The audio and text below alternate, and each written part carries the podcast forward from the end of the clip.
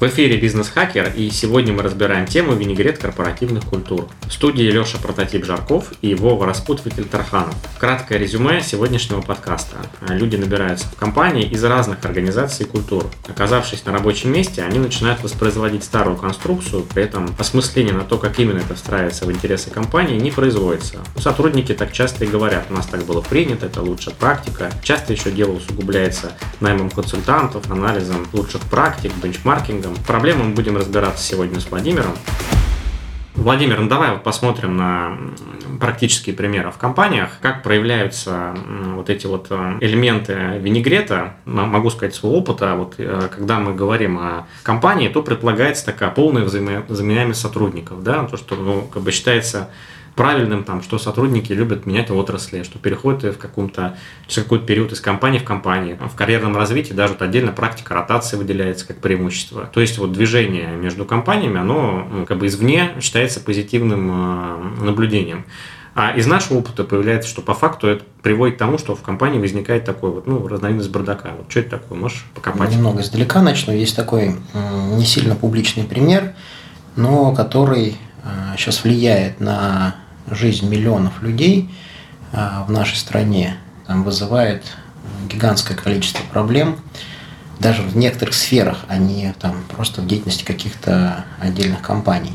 Когда у нас запустилась в работу первая а, Государственная Дума, в тот момент у нас не было еще такого готового к рыночной конструкции законодательства, и они не нашли ничего лучше, они отправили часть депутатов в Европу э, разбираться ну, с э, банковским законодательством, да, а часть депутатов отправили в Америку разбираться с финансовым законодательством. Ну, вроде все было логично, да, выбрали два региона, в которых, мира, в которых рынок развит, да, и чтобы, как ты говоришь, собрать лучшие практики со всего мира, а не просто да, там, из Европы или из Америки. Ну, разделили депутатов на группы, и они поехали разбираться соответственно. К чему это привело? Это привело, что у нас часть системы взаимосвязанные, да, ну, то есть банковская и налоговая конструкция, они это части большой финансовой системы государственной. Да? Но так как часть приехала из Америки к нам, а часть приехала из Европы, то потом уже при реализации да, ну, на практике тех или иных законов да, или, а, или как бы воспроизводства жизни уже совместного, да, всех этих вещей, начали выясняться смешные вещи, что, а, к примеру, там европейская банковская система, она а, гармонично существует с европейской конструкцией налогового законодательства, да, а американская банковская система себя гармонично чувствует, соответственно, с американской ну, организацией да, значит, налогового законодательства. А когда сделали такого некого Франкенштейна, ну, через какое-то время выяснили, что это не сильно хорошо стыкуется. И как следствие это ну, потом а, привело к коллизиям, нестыковкам, и мы там до сих пор а, в некоторых вещах до сих пор ну, пытаемся вот эту вот а, вещь уже ну, следующими переработками как бы, тех ну, систем да, разрешить. Хотя изначально вроде бы, ну, как ты говоришь, очень все хорошо, взяли лучший мировой опыт, ну, потом получился Франкенштейн, появились дырки в законодательстве, да, появились последствия тем, что люди начали пользоваться этими дырками. А так как чиновники, которые реализуют ту или иную часть этой ну, единой системы, не понимали, откуда, да, как она должна в целом работать, а следовали э, ну, принципам заложенным, да, ну, вот, э, этими экспертами, приехавшими с, э, из Европы и Америки, ну, вот к чему это приводит. Это таком, на большом уровне. Ну, то есть можно ли сказать, что вот эти вот э, признаки винегрета, да, что они проявляются в, по факту в нестыковках? Ну да, винегрет это э, в данном случае, то, что мы с тобой там называем винегретом, то, что обсуждаем, это когда э, части разных организмов пытаются соединить э, в один организм. Ну, вот говорю, есть в кинематографии или в художественной литературе такое понятие Франкенштейн функционально все понятно, руки, голова, рот, нос, там, ноги, туловище там. Но видно, что как-то вот, вот он кривовато шит. Он в этом смысле ведет себя как а, живой организм, да, ну то у него рука отвалится, то еще что-то произойдет. Поэтому формально это, конечно, некая э, единая целостная конструкция, но мы же при этом называем это Франкенштейном. Ну, у меня как бы больше ассоциация приходит из автомобильной промышленности. Это когда вот если мы собирали автомобиль, да, нам нужны фары, радиатор, двигатель, э, колеса, там рулевое управление. И вот мы берем там фары от Мерседеса, радиатор от Феррари. Э, вот. Ну, соответственно, функционально как бы вещи можно собрать все верные, ну, правильные, да, вот, но там, собрав одну машину, не факт, что она поедет. А если вдруг поедет, не дай бог на ней ехать далеко, потому что явно это не не столь тривиально. Но вот если вернуться в практику, да, у нас а, наши слушатели, они как бы люди практичные, они просят э, примеров живых. Какие проявления винегрета вот в компаниях, не на примере Госдумы, а на примере там, организации, что вот бывает? Ну, например, набрали HR там, из крупного бизнеса, финансиста, например, там, из там, IT, маркетолога там, с FMCG бизнеса. Ну, в чем, в чем там винегрет проявляется? Простой пример. Вот, э, я думаю, всем уже с распространением там agile и там скрам всяких методик, канбанов, там, да, гибких методов, ну, становится понятна разница, к примеру, между а, waterfall процессом, да, и, к примеру, там какими-то гибкими методиками. Соответственно, ну, а, организации точно так же устроены, а, могут быть по-разному у кого-то взаимодействие внутри в целом, да, такой основной процесс устроен как waterfall, ну, это какие-то государственные компании, да, или крупные корпоративные структуры, да, там, в каких других компаниях, не знаю, ну, например, в Яндексе или еще где-то, могут и быть и такие подразделения, и, к примеру, подразделения, которые тоже крупные, но работают по agile, к примеру, методике. Люди это не осознают, что придя в другую компанию, новую, в которых собирают, да, они не задают вопрос, а здесь по какому принципу все соединено? Это должен вот такой вопрос. Во многих компаниях, в большинстве компаний, во многих, по факту, в большинстве компаний, вот эта винегретность, да, она ну, обострена. Ну, просто на нее не обращают внимания. Вот, ну, действительно, это есть. Наверное, я, когда с компаниями работал, там и там в консалтинге, и с кругом своих, э, своего окружения, у которых крупного бизнеса есть, да, на, наблюдается такое явление, это когда вот, э, ну, я уже наблюдал, например, через планирование проекта, которые запускаются в компании, то есть собственник, он мыслит там категории waterfall, такого, как бы, ну, логики там, да, что должно быть готово к такому числу. А исполнители, они это вообще не предполагают, их задача это как бы перебирать бесконечное количество вариантов э, и тестов э, и увеличивать бюджет, при этом они ну, не считают, что к этому сроку можно прийти с готовым там, объектом, да, а как бы задача там продвинуться по гипотезам. Да, и возникает там конфликт. Проект в итоге не выполнен, деньги потрачены, и ничего не получилось. Там, да, и там, команда меняется, стресс начинается внутри. Вот это вот оно, как бы, то, это основное или нет? Ну, я думаю, нет. Тут вопрос основной, а, надо задать не почему это происходит, да, там, ну, исторически и прочее, а вот что не хватает а, собственнику либо а, топ-менеджменту для того, чтобы этого избежать э, смешно предъявлять требования к приходящим людям да, ну, в новую структуру, что они проведут вот эту работу да, по как сказать, определению, а как же тут вообще жизнь происходит, да, а как им встроиться, чтобы не помешать, ну, какой-то, э, не попасть в противоречие, да, и прочее. То есть эта работа явно не должна проводиться сотрудником, сказать, сотрудником который приходит. Тогда возникает вопрос, а кто это должен делать? Да, вот это ну, HR, есть. скорее всего, это функция а, HR. HR, а, по моему опыту и, думаю, по твоему опыту, он на самом деле а, работает под заказ очень часто, да, то есть к нему приходят топы и говорят, нам в подразделении или там нам для чего-то не хватает таких-то людей, да. да, они должны обладать таким-то опытом, да, и прочее. Но а, у HR тоже не возникает э, вопроса, да, как, а как у нас выстроена вся конструкция, да, какие, какого типа нам люди нужны, не знаю, мы занимаемся захватом рынка или мы занимаемся существованием как-то монопольная какая-то конструкция, да, ну, потому что это все от этого зависит и не просто функционал, а и другие э, угу. качества людей. Ну, это боевая организация, ну, да, или там мирная организация, да, это э, захватчики или там крестьяне. Ну, это никто же не задает вопрос. Смотрит по функционалу. Единственный пример HR, которого я знаю в мире, но который об этом думал, это вот HR Netflix.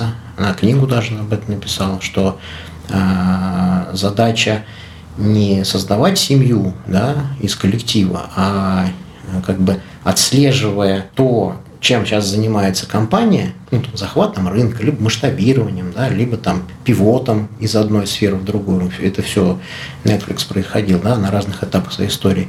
Подбирать людей, соответствующих тому, чем компания занимается. Ну, тогда HR э, занимает такую не совсем типичную ну, как минимум для российских компаний, позицию. Угу. Он задает себе вопрос, а что же такое вот у нас за компания, а в какой ситуации она сейчас рыночной находится, какие люди а, нам уже, к примеру, неадекватны, ну или да, не комплементарны.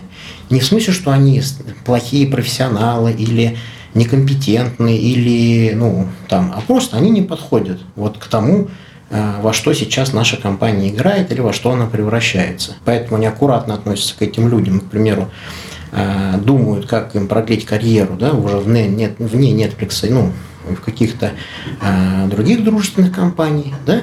И самое интересное, что эти же люди спокойно могут вернуться, ну, в тот же Netflix, если ну, в будущем, да, когда они как-то переформатируются, опять в них возникнет в них потребность. потребность. Конечно, у нас же э, увольнение человека это такая трагедия, что все, вот он там, не знаю, не оправдал доверие или там еще что-то. А здесь совершенно другое другой механизм. То есть человек может на время или навсегда уйти из компании, да, но это происходит не потому, что он там плохо функционал свой выполняет, а именно то, что вот то, как он устроен, да, то, как он, э, не знаю, себя ведет в целом, оно просто сейчас не, не нужно, не востребовано. И все. Окей. Okay. Хорошо, вот у нас э, наши слушатели, большинство из них это собственники или топ-менеджмент компаний. Вот э, им на что сегодня посмотреть, чтобы оценить э, вот как бы этот винегрет внутри компании сегодня? Как ну, во-первых, э, надо, еще раз говорю, как минимум им точно задать вопрос, а не просто на каком рынке они работают, да, не просто какие функции нужны с точки зрения людей, да, а что они за организация, ну, как они в целом, какая цели перед ними стоят, да, что, в какой ситуации они находятся, обороны, захвата, мирного существования. Да? Ну вот как вот, например, допустим, наш подкаст слушатель, да, допустим, там, директор по маркетингу, вот он сам себя должен спросить, там, совещание организовать, собственника, или это у него конкретно, что ему нужно Ну, на самом деле, насчет того, что люди отличаются от животных наличием абстрактного мышления, ну, любой, э, как сказать, ну, то есть здравого смысла. Здравого смысла. Человек, обладающий okay. здравым смыслом, может задать себе такой вопрос. А что такое вообще наша компания? А на каком рынке мы работаем?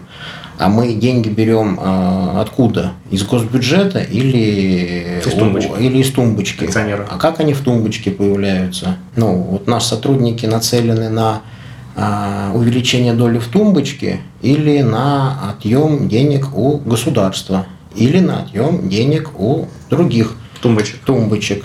И вот из этого и уже появятся первые ответы, а, потому что не понимая, еще раз говорю, схемы в целом и где мы находимся, на войне, на отдыхе, на пенсии, ну, мы не можем понять, кто нам нужен, потому что в одном случае нам нужны бойцы, в другом случае нам нужны пенсионеры, в третьем случае нам нужны, не знаю, там аналитики, аналитики или люди, которые нам там хорошо помогают проводить время. Окей, допустим, вот э, посмотрели мы на компанию, поняли, что, ну, как бы, там, ну, винегрет у нас чистой воды, ну, как, как часто бывает, да, там, маркетинг построен по одним правилам, финансы по другим, собственник думает про третье и не собирается тратить время, но при этом э, продолжает э, выполнять роль исполняющего менеджера, да, вот не появляясь в компании. Вот, а там не низовой менеджмент, он там живет вообще в другой реальности а, параллельно. Вот такой винегрет обнаружился, и что делать? Ну, это вопрос уже к тому конкретному человеку, который находится в этой ситуации.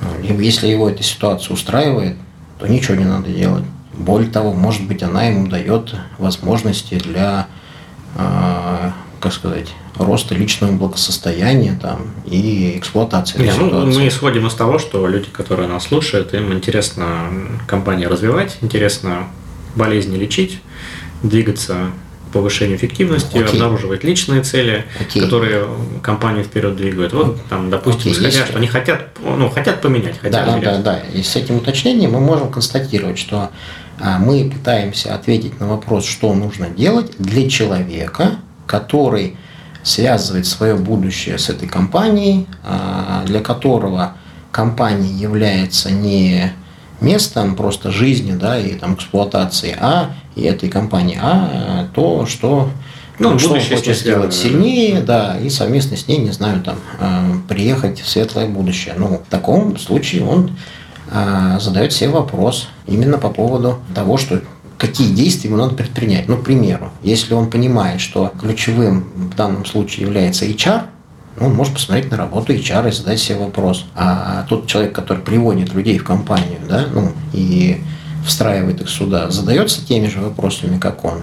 А собственник понимает, что, там, не знаю, компания э, находится там теперь в другой ситуации, да, ну, те цели, которые ставятся, они, ну, по найму людей, я имею в виду, да, там, или по развитию команды, они адекватные Э, тому, что делает компания и в какой ситуации находится. Ну и, конечно, а, ты, ты, ты же понимаешь, что, ну, скорее всего, ну, ответ будет, да, в компании есть винегрет корпоративных культур. Вот, но, как бы, скорее всего, э, если там менеджер придет это скажет один самостоятельно собственнику, это будет такая тема, которую там более-менее все знают, вот, но скажет, ты не разобрался, э, как бы мы команда, там, занимайся своей работой, вот, и как бы деятельность затянется. Я к тому, что, ну вот, наверное, по опыту такие вопросы, они, их может поднимать некий независимый участник. Ну да, то есть как э, я вот когда на практике с этим сталкивался и видел, к примеру, что у меня организация э, службы поддержки э, и ее там бурный рост